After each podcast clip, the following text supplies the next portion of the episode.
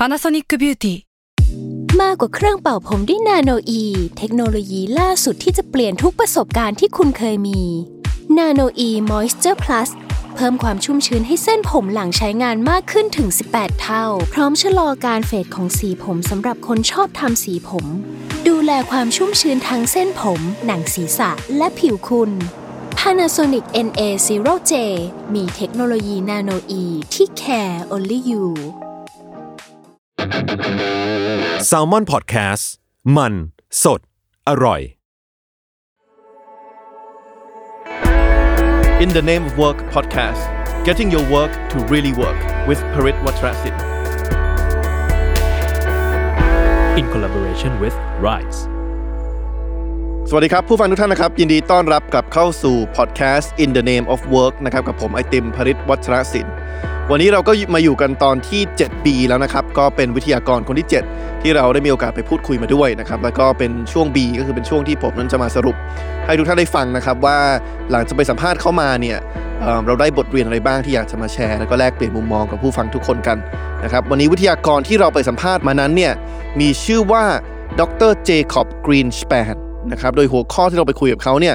คือหัวข้อที่ว่า connecting your work with your client นะครับหรือว่าการเชื่อมผลงานของเราเนี่ยกับผู้ใช้หรือว่าลูกค้าเรานั่นเองนะครับโดยทางดรเจคอบเนี่ยก็เป็นผู้ร่วมก่อตั้งบริษัทด้านดีไซน์ในประเทศอิสราเอลนะครับสองแห่งด้วยกัน บริษัทแรกในชื่อว่า UI นะครับซึ่งเป็นบริษัทที่รับผิดชอบในเรื่องของ UX design ที่ใหญ่ที่สุดในประเทศอิสราเอล นะครับแล้วก็อีกบริษัทหนึ่งชื่อว่า ACE นะครับ ACE ย่อมาจาก Applied Cognitive Engineering นะครับก็รับผิดชอบงาน training ด้านการรับรู้หรือว่าด้าน cognitive นั่นเองนะครับโดยปัจจุบันเนี่ยเขาก็ทำหน้าที่เป็นที่ปรึกษานะครับเกี่ยวกับเรื่องของ UX นะครับโดยการช่วยพัฒนาผลงานให้สตาร์ทอัพมาแล้วมากกว่า 300 บริษัททั่วโลกนะครับก็ถือว่าเป็นคนที่มีความเชี่ยวชาญในแวดวงสตาร์ทอัพโดยเฉพาะงานด้าน UX UI นั่นเองนะครับสำหรับใครที่ฟังอยู่ที่ อาจจะทำงานด้านเทคโนโลยี หรือว่าเอิ่มทำงานสายสตาร์ทอัพมาสักพักหนึ่งแล้วเนี่ยจะก็คงคุ้นเคยเป็นอย่างดีนะครับ เกี่ยวกับเรื่องของคำว่า UX UI นะครับแต่ว่าสำหรับใครนะครับที่อาจจะยังไม่คุ้นเคยกันนะครับ UX UI ย่อมาจากอะไรนะครับ UX เนี่ยย่อมาจาก user experience นะครับหรือว่าประสบการณ์ของผู้ใช้ ในขณะที่ UI เนี่ยย่อมาจาก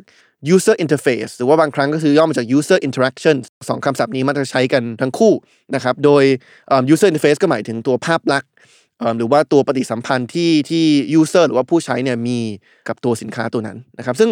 หลักๆเลยเนี่ย UX UI เนี่ยก็มักจะเป็นคำศัพท์ที่ใช้เเพื่ออธิบายถึงเรียกว่าคุณสมบัติหรือว่าคุณภาพของอสินค้าที่เป็นแอปพลิเคชัน หรือสินค้าด้านเทคโนโลยีนะครับถ้าเกิดว่าในภาษาของคุณเจคอบเนี่ยเขาบอกว่า UX UI เนี่ยเป็นเหมือนกับ meeting point ระหว่างมนุษย์ และก็เทคโนโลยี หรือว่าจุดนัดพบระหว่างมนุษย์กับเทคโนโลยี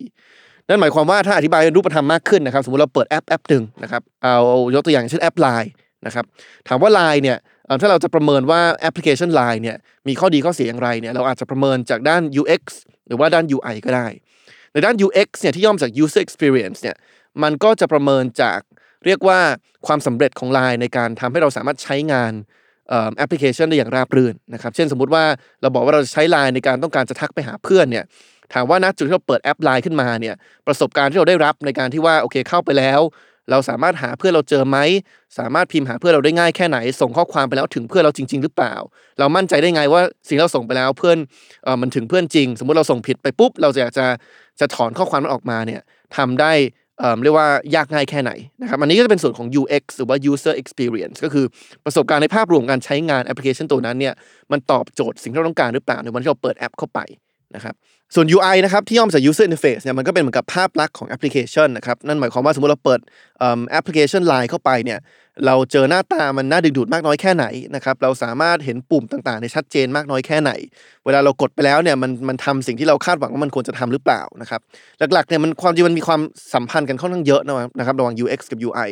ผมก็เคยถามเจคอบไปเหมือนกันว่าไหนคุณลองอธิบายซิว่า UX UI เนี่ยมันต่างกันยังไงนะครับซึ่งเขาก็อธิบายมามาประมาณแบบนี้นะครับแต่เขาก็ยอมรับว่า เอ่อเรียกว่าทั้งสองทั้งสองศาสตร์เนี่ยหรือว่าทั้งสองมิติเนี่ยก็มีความสัมพันธ์กันค่อนข้างสูงนะครับแต่ว่าคำศัพท์ที่เขาใช้เนี่ยคือเขาบอกว่า UX เนี่ยอาจจะโฟกัสเรื่องของ functionality หรือว่าเรื่องของการใช้งาน หรือว่าเป็นการออกแบบเชิงตรรกะ หรือว่า logical design ก็คือว่าการออกแบบแอป เวลาเราคำนึงถึง UX หรือว่า user experience ก็คือว่า สมมุติว่าเราต้องการจะส่งข้อความหาอีกคนหนึ่งผ่านแอปพลิเคชันตัวนี้ประสบการณ์ที่เราได้รับเนี่ยคือการความยากง่ายในการที่เรากดเข้าไปในแอป แล้วแล้วสามารถส่งข้อความหาเพื่อน ที่เราต้องการจะส่งให้เนี่ยมันยากง่ายแค่ไหน ส่วน UI เนี่ยเขาบอกว่าเป็นเรื่องของ visual นะครับหรือว่าเรื่องของเหมือนกับภาพลักษณ์หรือว่าหรือว่าความสวยงาม ความน่าดึงดูดของแอปพลิเคชัน หรือว่าด้าน visual design การออกแบบเรื่องภาพ นะครับเพราะฉะนั้นอันนี้ก็จะเป็น 2คำศัพท์นะครับที่ทางทางผมก็ได้มีโอกาสพูดคุยกับทางทางเจคอบเพิ่มเติมนะครับว่าถ้าเราอยากจะออกแบบแอปพลิเคชัน หรือว่าสินค้าอะไรก็ตามนะครับที่มี UX หรือว่า UI ที่ตอบสนองความต้องการของผู้ใช้เนี่ยเราต้องคิดถึงอะไรบ้างนะครับสำหรับใครที่ยังสับสนอยู่นะครับอาจจะเปรียบเทียบอีกภาพหนึ่งก็ได้นะครับว่า UX UI แตกต่างกันยังไง อันนี้ผมไปเจอในในอินเทอร์เน็ตเนาะซึ่งผมว่าก็เป็นภาพที่ ที่พอเห็นแล้วผมรู้สึกว่ามันมันมันตอบโจทย์หรือว่ามันทำให้เข้าใจง่ายขึ้นเยอะมาก เขาบอกว่าถ้าเราถ้ามนุษย์เป็นเหมือนกับสินค้าเนี่ย UX คือตัวกระดูกนะคือตัวโครงของของมนุษย์คนนั้นนะครับว่าโอเค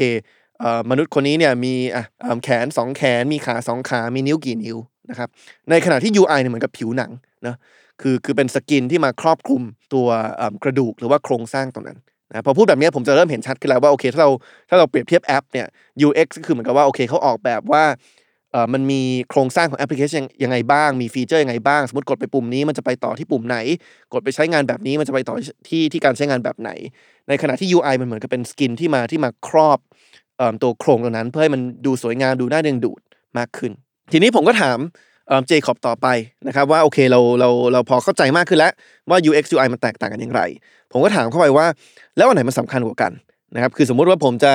ลงทุนลงแรงไปกับการสร้างแอปพลิเคชันที่ดีขึ้นมาแอปหนึ่งเนี่ยผมควรจะให้ความสำคัญกับด้าน UX หรือว่าด้าน UI มากกว่ากันเขาก็ยกตัวอย่างขึ้นมาว่าให้ลองคิดตามแบบนี้ดูนะครับคือให้ลองคิดถึงรถคันหนึ่งนะครับเขาบอกว่าถ้าเราจะเน้นถึง UX ของของรถคันหนึ่งเนี่ยเราก็จะคิดว่าเราจะออกแบบรถแบบไหนที่มันใช้งานง่ายที่สุด นั่นหมายความว่า เข้าไปขับแล้วเนี่ยมันมันสตาร์ทรถง่ายขับไปง่ายเลี้ยวซ้ายเลี้ยวขวาไม่ไม่ติดขัดนะครับไม่รถไม่เสียบ่อยนะครับถ้าเราแคร์เรื่อง UX เนี่ยเราก็จะแคร์เรื่องของการใช้งานนะครับซึ่งเขาบอกว่าถ้านึกถึงรถที่ใช้งานง่ายที่สุดเนี่ยเราอาจจะนึกถึงรถที่เป็น autonomous vehicle หรือว่าเป็นรถที่อืมไร้คนขับ ก็คือว่าว่าว่าในเร็วๆนี้เนี่ยเราก็อาจจะมีเทคโนโลยีที่ทำให้เราสามารถ นั่งรถจากจุด A ไปจุด B ได้เนี่ยโดยที่ไม่ต้องเป็นคนขับเอง แต่ว่ามีเหมือนกับคอมพิวเตอร์โปรแกรมที่สามารถโปรแกรมให้รถมันขับเคลื่อน จากสถานที่แห่งหนึ่งไปอีกที่หนึ่งได้ โดยที่เราไม่ต้องไปขับเองนะครับอันนี้ก็จะเป็นตัวอย่างของรถที่ที่เขาบอกว่าเน้นเรื่อง UX เป็นหลัก คือเน้นว่าโอเค ใช้งานง่ายสุดก็คือว่าผู้ใช้มีจุดประสงค์ว่าต้องการต้องการเคลื่อนที่จากจุด A ไปจุด B เพราะฉะนั้นรถคันนี้เนี่ยก็จะตอบโจทย์มากที่สุดในการที่ทำให้คนคนนั้นเนี่ยไปถึงจุดเป้าหมายเร็วที่สุดนะครับ โดยที่ออกแรงน้อยที่สุด แต่ถ้าเราเป็นนักออกแบบรถที่แคร์เรื่อง UI แบบสุดโต่งเลยเนี่ยคือคือแคร์ UI เป็นหลักไม่ได้แคร์ UX เนี่ยเขาบอกว่ารถของเราเนี่ยอาจจะออกแบบมาเป็นหน้าตาคล้ายๆ กับพวกรถ Ferrari รถ Porsche รถสปอร์ตที่หลายคนมักจะรู้สึกว่าเออมันสวยงาม แต่ถามว่ามันใช้งานได้ได้ได้ดีที่สุดไหมเนี่ยก็ไม่แน่เสมอไปนะครับผมเองแอบรู้สึกเอิ่ม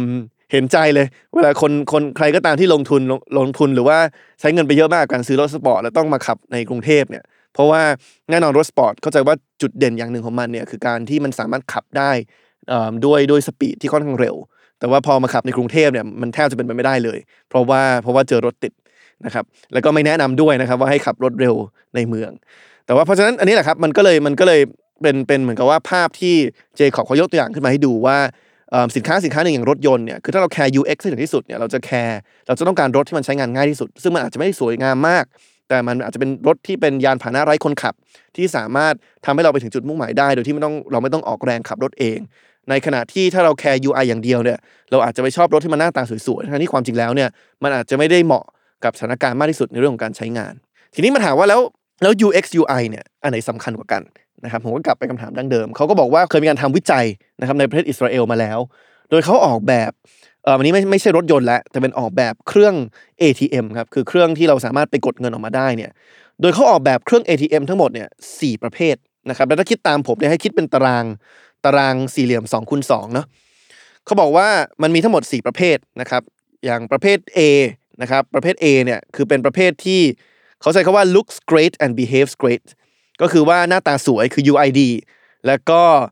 ใช้งานได้ได้ได้ดีก็คือ behaves great ก็คือ UXD นั่นเองฉะนั้นประเภท A คือ UID คือสวย แล้วก็ behaves great หรือว่าใช้งานได้ดีคือ UXD ก็คือประเภท A นะครับ ประเภท B เนี่ยเขาบอกว่าเป็นประเภทที่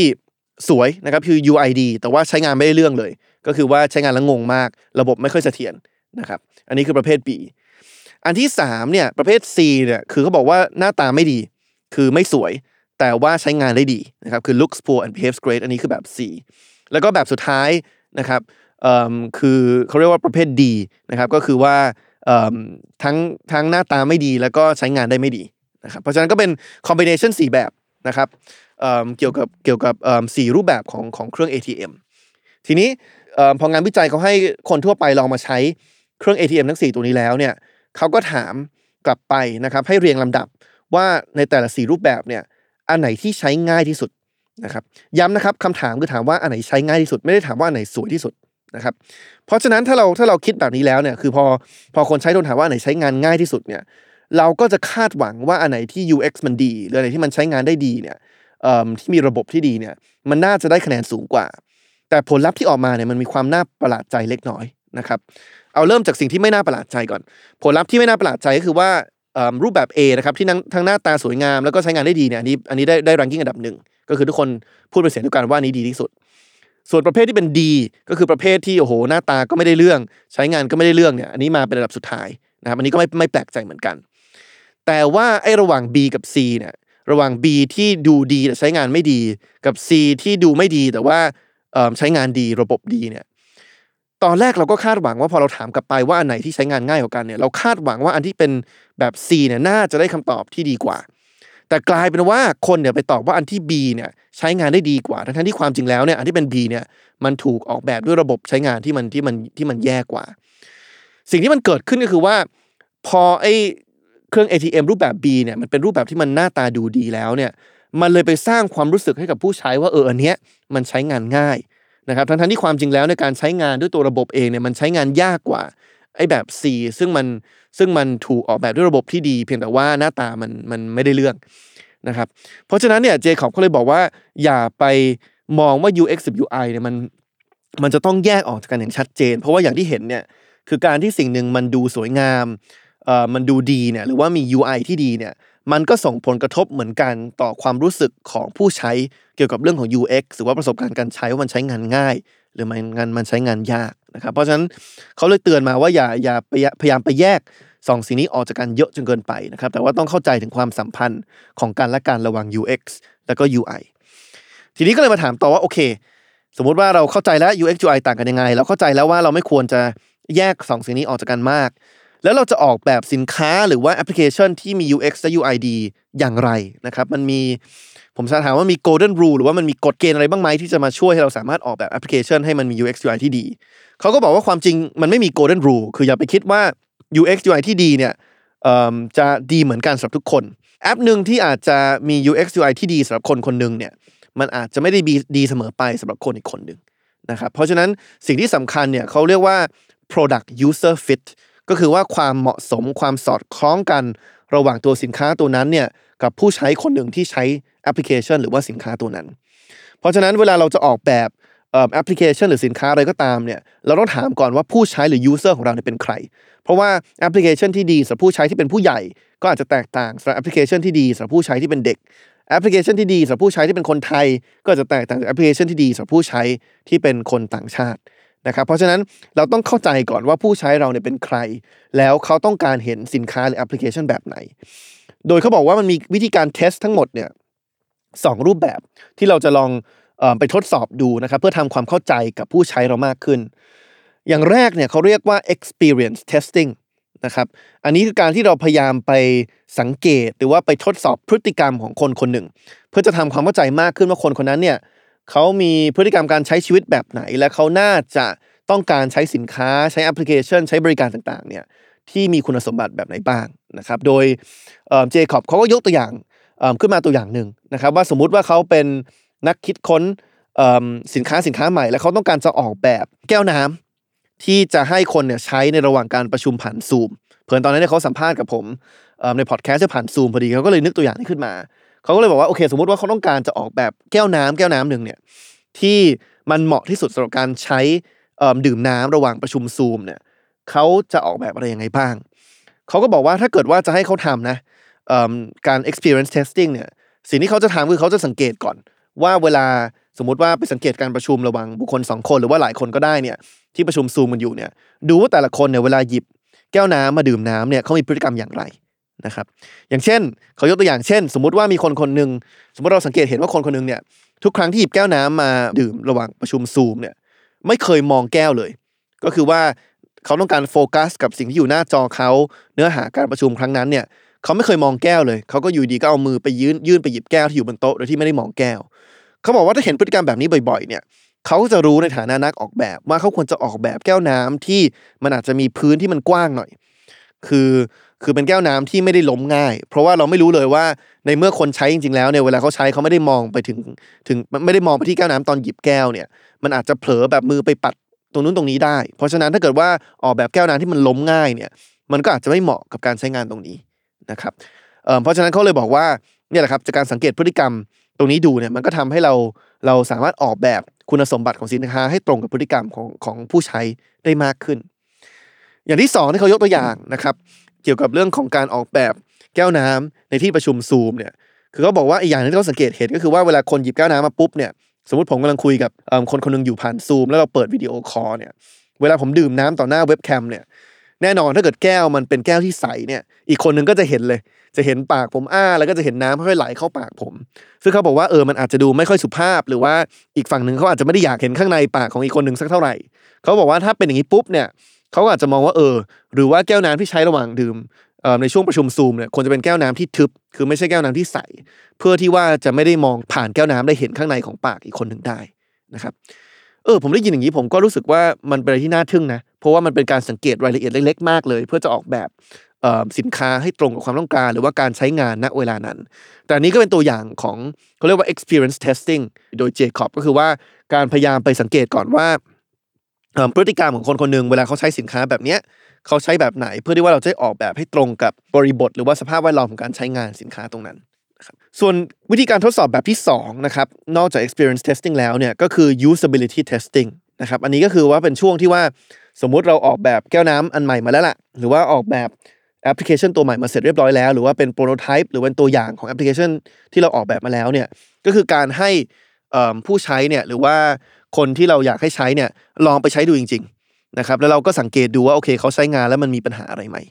นะครับ เพราะฉะนั้น experience testing เนี่ยคือการการไปสังเกตพฤติกรรมของคนก่อนที่เราจะมีสินค้าของเราเนาะแต่ว่า usability testing เนี่ยคือการที่เรามี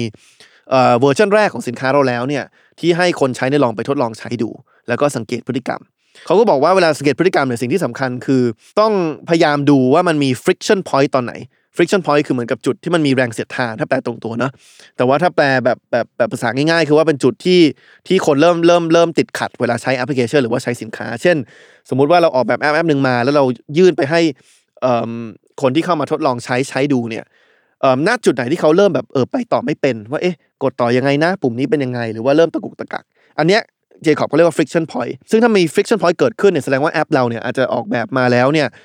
ไม่ได้ไม่ได้ช่วยแนะแนวผู้ใช้อย่างชัดเจนว่าควรจะคลิกตรงนี้แล้วไปตรงไหนต่อ อันนี้ก็จะเป็นสัญญาณว่าเอ๊ะเราควรจะเอามากลับมาทบทวนเรื่องของตัวปุ่ม หรือว่าตัวอินเทอร์เฟซณจุดนั้นหรือเปล่าว่าเราควรจะออกแบบให้มันใช้งานได้ง่ายขึ้นอย่างไร แล้วเขาบอกว่าถ้าเกิดว่าทำการ usability testing จริง ๆ แล้วเนี่ยสิ่งที่สำคัญมากคือพยายาม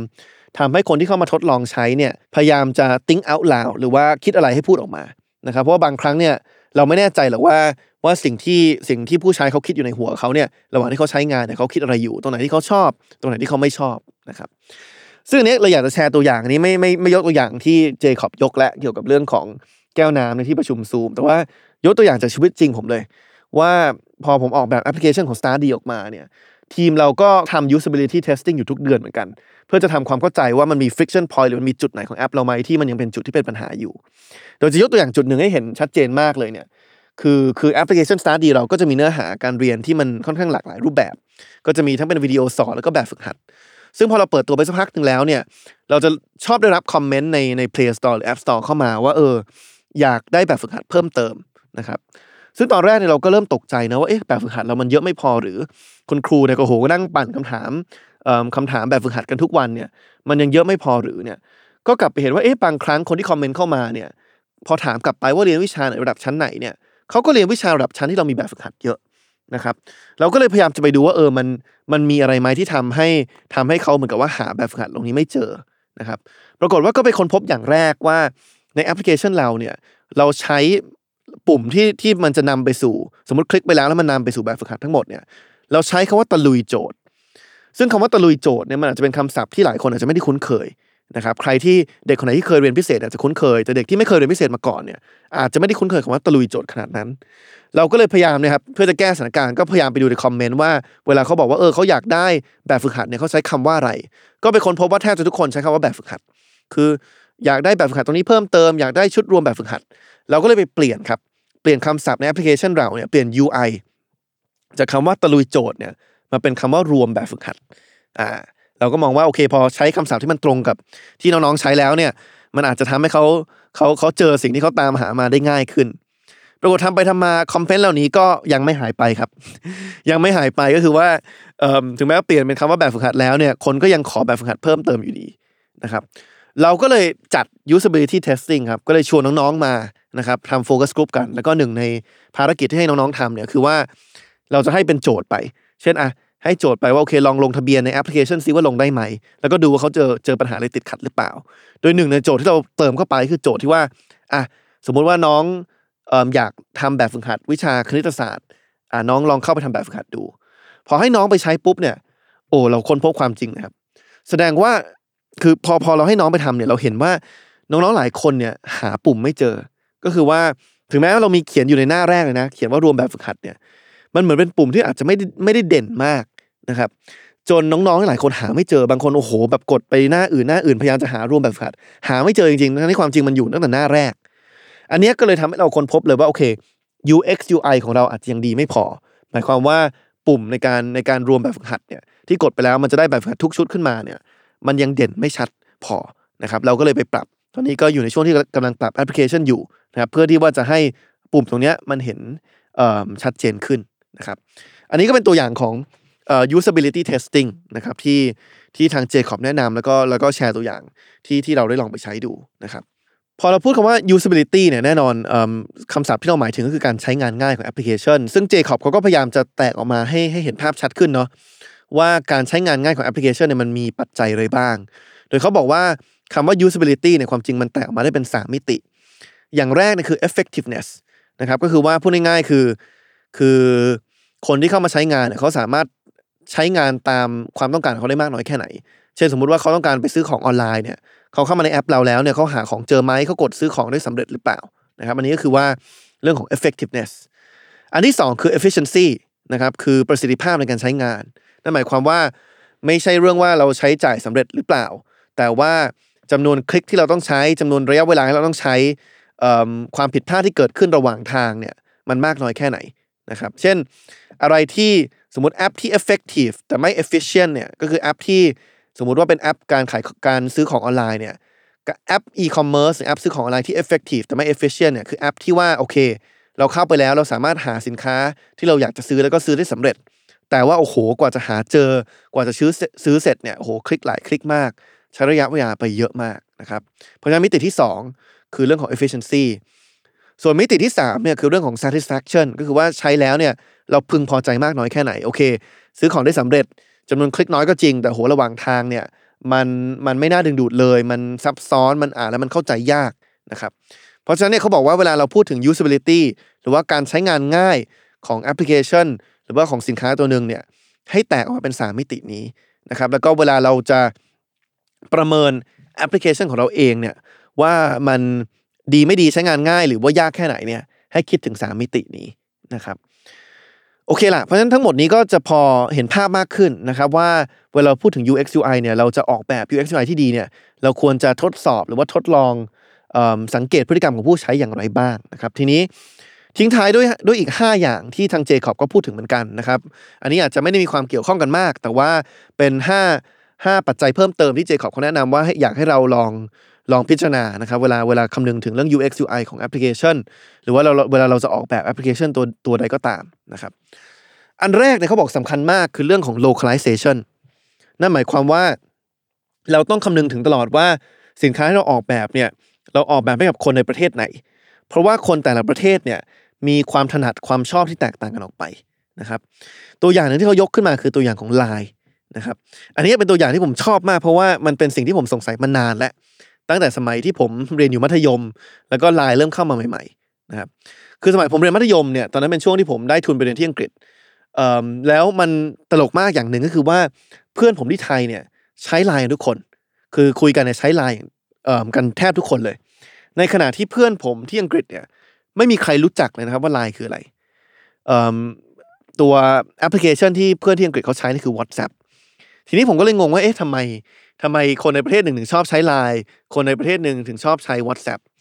มันก็มาปรากฏปรากฏให้เห็นชัดว่าเเหตุเหตุผลหนึ่งที่หลายคนในไทยชอบใช้ไลน์เนี่ยคือคนไทยชอบใช้พวกสติกเกอร์นะครับคือชอบสื่อสารด้วยภาพการ์ตูน ภาพสติกเกอร์ต่างๆ ที่ที่ที่ใช้แทนคำพูด ในขณะที่พอเพื่อนอังกฤษผมมันมาเห็นในบทสนทนาระหว่างผมกับเพื่อนผมที่ไทยเนี่ยในไลน์เนี่ยมันก็ตกใจว่าไอ้ไอ้สติกเกอร์เหล่านี้คืออะไร คือมันสับสนมากเลยคือมันไม่คุ้นเคยกับการการสื่อสารกัน ด้วยด้วยอะไรนอกเหนือจากข้อความ ถ้าจะใช้เลยนิดหน่อยก็จะมีอีโมจิหน้ายิ้มหน้าเศร้าอะไรบ้าง แต่ว่าพอมีสติกเกอร์หลายรูปแบบมากเลยเนี่ยที่ที่ที่ที่ไลน์มีและคนไทยชอบใช้กันเนี่ย เขาจะไม่คุ้นเคยนะครับอันนี้ก็สังเกตให้เห็นชัดว่าเออเอิ่ความถนัดความชอบของคนในแต่ละประเทศมันก็แตกต่างกันเหมือนกัน เพราะฉะนั้นเวลาเราออกแบบแอปพลิเคชันอะไรก็ตามเนี่ยต้องคำนึงถึงเหมือนกันว่าเราออกแบบให้คนในประเทศไหน แล้วก็ศึกษาให้ให้ดีว่าคนในประเทศนั้นเขาชอบอย่างไรนะครับ ปัจจัยที่สองที่สำคัญนะครับคือเรื่องของ convention หรือว่าถ้าแปลตรงตัวคือประเพณีปฏิบัติ คือพูดง่ายๆก็คือว่าเเราเคยคุ้นเคยกับการใช้แอปพลิเคชันแบบไหนมาบ้างนะครับเราคุ้นเคยกับหน้าตาแอปพลิเคชันหน้าตาเว็บไซต์แบบไหน เพราะว่าบางครั้งสิ่งที่เราคุ้นเคยเนี่ยมันอาจจะไม่ใช่สิ่งที่ใช้งานง่ายที่สุดในเชิงของ effectiveness efficiency satisfaction โดยตัวอย่างที่ Jacob เขายกขึ้นมาเนี่ยน่าสนใจมาก คือเขาบอกว่าเวลาเราเข้าแอป สมมติเราเข้าแอป Grab หรือว่า Food Panda เนี่ย แล้วมันมีโฆษณาเด้งขึ้นมาเนี่ยถามว่าเราธรรมดาเราจะปิดโฆษณาเนี่ยเราจะกดที่ตรงไหนนะครับ ส่วนมากในแอปพลิเคชันเนี่ยมันจะมีปุ่มเป็นปุ่มกากบาทสีแดงๆเนี่ยขึ้นมาบนมุมบนขวานะครับมุมบนขวาของตัวของตัวโฆษณา ซึ่งนี่เป็นสิ่งที่เราคุ้นเคยกันก็คือว่าเหมือนกับเวลาเราใช้เว็บไซต์แหละเวลาเราเปิดเบราว์เซอร์มาจะกดปิด มันก็จะอยู่มุมบนขวาเอ่อตลอดเลยนะครับเพราะฉะนั้นเราจะคุ้นเคยตรงนี้มา แต่ว่าถามว่ามันเป็นการออกแบบการปิด โฆษณาที่ดีที่สุด efficient ที่สุดไหมความจริงอาจจะไม่ใช่ก็ได้นะครับเพราะถ้าเราถ้าทุกท่านลองนึกถึงเวลาเราใช้โทรศัพท์มือถือสมาร์ทโฟนเนี่ยส่วนมากเวลาเราถือมือถือสมาร์ทโฟนด้วยมือขวา สมมติใครลองทำตามผมเนี่ยนิ้วโป้งเราเนี่ยมันจะอยู่ตรงข้างล่างเนาะคือนิ้วโป้งด้านขวาเราที่เรามักใช้ในการกดต่างๆเนี่ยมันจะอยู่ข้างล่าง เพราะฉะนั้นถ้าเกิดเราเอาปุ่มปุ่ม X หรือปุ่มปิดเนี่ยไปอยู่ตรงมุมบนขวาในความจริงมันทำให้เราต้องขยับนิ้วโป้งเนี่ยค่อนข้างเยอะ เพื่อเอื้อมไปกดปิดเอ่อไอตัว pop-up ตัวนั้น นะครับเพราะฉะนั้นมันอาจจะง่ายกว่าด้วยซ้ำถ้าเกิดว่าเราทำให้ปุ่ม X เนี่ยมันอยู่ข้างล่างนะครับทำให้มันกดปิดง่ายขึ้น แต่ว่าเชื่อผมนะครับ ถ้าเราไปออกแบบมสมมติว่าใครกำลังออกแบบแอปพลิเคชันอยู่ แล้วไปทำให้ปุ่ม X ที่ใช้กดปิดไอตัว pop-up เอ่อ advert ขึ้นมาเนี่ยหรือว่าโฆษณาที่มัน pop-up ขึ้นมาเนี่ยถ้าถ้าทำให้ปุ่ม X ไปอยู่ตรงมุมล่างเนี่ยผมเชื่อว่าคนที่ใช้งานเนี่ยสับสน เพราะว่าเขาคุ้นเคยมามามานานแล้วกับการที่ปุ่ม X เนี่ยมันอยู่ข้างบนขวา นะครับเพราะฉะนั้นนี้ก็สำคัญมากว่านอกจากคิดถึงว่าอะไรที่ที่ใช้งานแล้วมีประสิทธิภาพมากที่สุดแล้วเนี่ยต้องคิดถึงประเพณีปฏิบัติด้วยนะครับอย่างที่สามที่เขาแนะนำให้คิดถึงเนี่ยคือเรื่องของการพยายามจะเปรียบเทียบสินค้าหรือแอปพลิเคชันใหม่ๆ ที่คนไม่เคยคุ้นเคยกันมาก่อนเนี่ยโดยไปเชื่อมโยงกับแอปพลิเคชันที่มีอยู่แล้วนะครับนั่นหมายความว่าสมมุติเราผลิตแอปพลิเคชันแบบใหม่ออกมาเลยเนี่ยเป็นบริการอะไรใหม่ ๆ ที่คนไทยไม่เคยคุ้นเคยกันมาก่อนเนี่ย เวลาเราจะต้องไปอธิบายให้ตลาดเข้าใจว่าแอปพลิเคชันตัวนี้มันทำอะไรเนี่ย มันใช้ระยะเวลานานมากนะครับ เพราะฉะนั้นวิธีการที่อธิบายง่ายเนี่ยคือการพยายามไปเปรียบเทียบว่ามันเหมือนกับแอปพลิเคชันอะไรอื่นอยู่แล้วบ้าง ที่ที่คนในตลาดคุ้นเคยอยู่ดีนะครับ อย่างเขายกตัวอย่างเช่น ตอนที่มีการออกแบบสมาร์ทโฟน หรือว่ามีมีการผลิตสมาร์ทโฟนออกมาสมัยก่อนเนี่ยมันสามารถอธิบายสมาร์ทโฟนได้สองแบบ แบบหนึ่งเนี่ยคืออธิบายว่าเป็นสมาร์ทโฟนก็คือลงก็คือตามตัวที่เขาในที่สุดเขาเลือกใช้ก็คือว่าบอกว่าเป็นโทรศัพท์ที่มันฉลาดขึ้นสมาร์ทโฟนก็คือเป็น phone ที่ smart ขึ้นนั่นเองนะครับพอเป็นแบบนี้เนี่ยคนก็จะโอเค เข้าใจแล้วว่าไอ้สมาร์ทโฟนที่ผลิตออกมาเนี่ยมันก็เหมือนกับโทรศัพท์แบบโนเกียรุ่นก่อนๆที่มันใช้โทรออกได้ เพียงแต่ว่ามันอาจจะมีฟีเจอร์อะไรใหม่ๆ เข้ามาที่มันทำได้มากกว่าแค่โทรออก หรือว่ารับสายนะครับแต่ว่าในโลกคู่ขนานเนี่ยในโลกสมมติคู่ขนานเนี่ย เราอาจจะไม่เรียกไอตัว iPhone อะไรต่างๆที่เราใช้อยู่ว่าเป็นสมาร์ทโฟนก็ได้ ความจริงเราอาจจะเรียกมันเป็น small computer ก็ได้ คือเป็นคอมพิวเตอร์ที่เราใช้ทำพิมพ์เอกสารส่งงานกันอยู่เนี่ย แต่ว่าเป็นเวอร์ชันที่เล็กกว่า เพราะว่าความจริงตัว iPhone เนี่ยมันก็ทำได้เหมือนกับคอมพิวเตอร์แหละ เพียงแต่ว่ามันขนาดเล็กลงมากกว่านะครับเพราะฉะนั้นการเลือกว่าเราจะเรียกสินค้านี้ว่าอะไรเนี่ย มันส่งผลกระทบอย่างอย่างมาก ในเชิงจิตวิทยาต่อว่าคนใช้เนี่ยเขามองว่าสินค้าสินค้านี้มันทำอะไรได้บ้าง พอเราเรียกมันเป็นสมาร์ทโฟนเนี่ยคนจะรู้สึกโอเคมันเป็นสิ่งที่มัน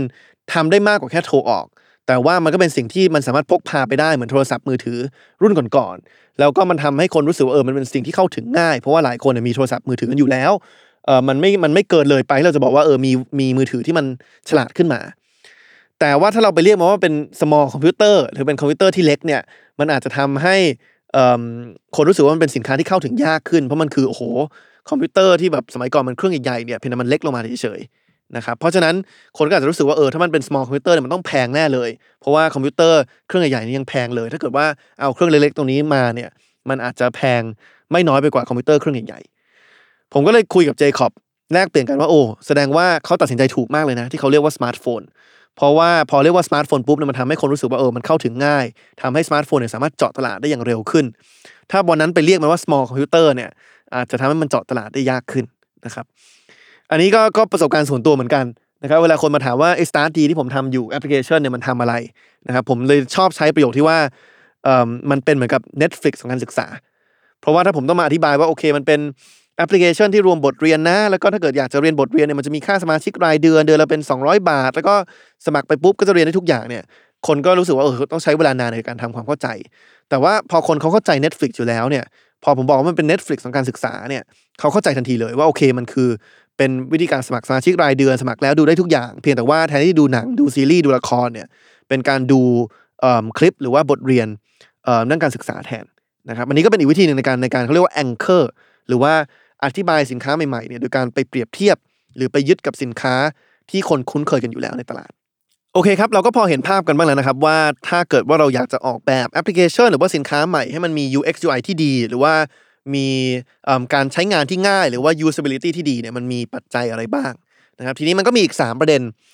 ที่ทางเจคอบเขาก็เตือนไว้ว่าอยากให้ระมัดระวังเวลาเราเราเราเรานึกถึงว่าแอปพลิเคชันหรือว่าสินค้าที่ที่ถูกออกแบบมาอย่างดีเนี่ยมันควรจะหน้าตาเป็นอย่างไร อันนี้ก็เป็น 3 อย่างนะครับที่ทางเจคอบเขาแนะนำว่าให้พิจารณาเพิ่มเติมเวลาเราจะออกแบบแอปพลิเคชัน หรือว่าสินค้าอะไรก็ตามให้ให้ใช้งานง่าย อย่างแรกคือคำนึงถึงว่าคนที่ใช้เนี่ยเป็นคนประเทศไหนนะครับแล้วเขามีความถนัดความชอบอะไรยังไงที่แตกต่างจากประเทศอื่นบ้างนะครับอย่างที่ 2 คือพยายามเข้าใจว่าสินค้าที่ออกมาก่อนหน้านี้เนี่ยมันออกแบบมาแบบไหนบ้าง เพื่อที่ว่าเราไม่ได้ออกแบบเอิ่มฟีเจอร์อะไรที่มันมีการใช้งานที่แตกต่าง จากสิ่งที่คนเขาคุ้นเคยกันมาอยู่แล้ว เพราะว่ามันจะกลายเป็นการเราต้องไปเปลี่ยนพฤติกรรมคนเยอะจนเกินไป นะครับแล้วก็อย่างที่3เนี่ยคือถ้าใครออกแบบแอปพลิเคชัน หรือว่าสินค้าอะไรที่มันใหม่มากต่อตลาด คือไม่เคยมีมาก่อนเนี่ยถ้าเราอยากจะอธิบายมันให้ได้เข้าใจง่ายเนี่ยพยายามอธิบายในการเปรียบเทียบกับสิ่งที่มีอยู่แล้ว หรือว่าสิ่งที่คนนั้นคุ้นเคยกันอยู่แล้วนะครับเพราะฉะนั้นอันนี้ก็เป็นอีก3 3ปัจจัยที่ทางเจคอบเขาเขาแชร์มาเพิ่มเติมเพราะฉะนั้นหวังว่าวันนี้หลาย ๆ คนที่เข้ามาฟังนะครับก็ก็พอจะเห็นภาพมากขึ้นนะครับว่างานด้าน UX UI เรื่องของ user experience แล้วก็ user interface ของแอปพลิเคชันหรือสินค้าต่างๆเนี่ยมันมีเรียกว่ามีทฤษฎี หรือว่ามีศาสตร์อะไรบ้างที่ที่คนในแวดวง UX UI เขามักใช้ในการในการพิจารณาก่อนที่จะออกแบบสินค้าตัวหนึ่งให้ออกมาหน้าตาอย่างไรอย่างหนึ่งนะครับทีนี้ก็ทิ้งท้ายด้วยกันที่ว่าผมว่างานด้านนี้มันเป็นเป็นงานงานที่มันน่าสนใจมากขึ้นอีกในอนาคตนะครับเพราะว่าอย่างที่เจคอบเขาพูดไว้คือว่า UX UI ที่ดีหรือว่าการใช้งานที่ง่ายสำหรับคนคนหนึ่งเนี่ยมันอาจจะไม่เหมือนกับสำหรับคนอีกคนหนึ่ง นะครับทีนี้พอมันมีเทคโนโลยีใหม่ๆ อย่างเช่นพวก Machine Learning หรือว่า AI หรือปัญญาประดิษฐ์เข้ามาเนี่ยมันก็เปิดโอกาสเหมือนกันนะครับที่ทางผู้พัฒนาแอปพลิเคชันเนี่ยจะสามารถพัฒนาแอปตัวหนึ่งออกมา ที่ปรับเปลี่ยนอินเทอร์เฟซหรือว่าปรับเปลี่ยนประสบการณ์ของแอปตัวนั้นเนี่ยให้แตกต่างออกไปสำหรับคนแต่ละคนนั่นหมายความว่าถ้าคนคนหนึ่งเปิดแอปมา แล้วเคยมีพฤติกรรมการใช้งานแบบหนึ่งก็จะเจออินเทอร์เฟซหรือว่าหน้าตาที่ที่ที่เป็นแบบหนึ่งในขณะที่คนอีกคนหนึ่งเปิดแอปเดียวกันขึ้นมาเนี่ยแต่พอ เขามีพฤติกรรมการใช้งานในอดีตที่เป็นอีกแบบหนึ่งเนี่ยก็อาจจะเจอหน้าตาแอปที่เป็นอีกแบบหนึ่งได้นะครับพอมันมีเทคโนโลยีอย่าง AI เข้ามาเนี่ยมันทำให้เทคโนโลยีเหล่านี้มันสามารถเรียนรู้พฤติกรรมของผู้ใช้ได้มากขึ้น แล้วก็ปรับหน้าตาปรับภาพลักษณ์ปรับการใช้งานของแอป ให้ตรงกับความต้องการ หรือว่าความถนัดของผู้ใช้ได้มากขึ้นนะครับเพราะฉะนั้นโลกของ UX UI เนี่ยเจคอบเขาก็ประเมินว่าน่าจะเป็นโลกที่มีความตื่นเต้นมากขึ้นในอนาคต เพราะว่าคุณออกแบบแอปพลิเคชันตัวหนึ่งเนี่ยคุณไม่ได้ออกแบบ แอปที่หน้าตาแบบเดียวให้กับคนทุกคนที่ใช้แอปนั้นแล้ว แต่ในอีกไม่นานนี้เนี่ยคุณอาจจะต้องออกแบบแอปพลิเคชันแอปเดียวนี่แหละ ที่มันมีหลากหลายหน้าตาที่ปรับให้ตรงกับความต้องการ แล้วก็ความถนัดของผู้ใช้ที่ที่แตกต่างกันออกไปนะครับ เพราะฉะนั้นก็หวังว่าทุกท่านที่ฟังไปแล้ว ก็จะพอมีไอเดียอะไรกลับไปคิดต่อเพิ่มเติมบ้างนะครับ ถ้าใครมีความเห็นอะไรเพิ่มเติมก็แลกเปลี่ยนกันเข้ามาได้คอมเมนต์กันเข้ามาได้นะครับ วันนี้ก็ประมาณเท่านี้ก่อนนะครับ ยังไงก็ขอบคุณทุกคนมากที่เข้ามาฟังกันนะครับ แล้วก็ ติดตามผมไอติมพริตวัชรศิลป์และก็พอดแคสต์ของเรา In the Name of Work Podcast ได้นะครับ ทุกวันพุธทุกช่องทาง s ซ l m o n Podcast วันนี้ลาไปก่อนครับ สวัสดีครับ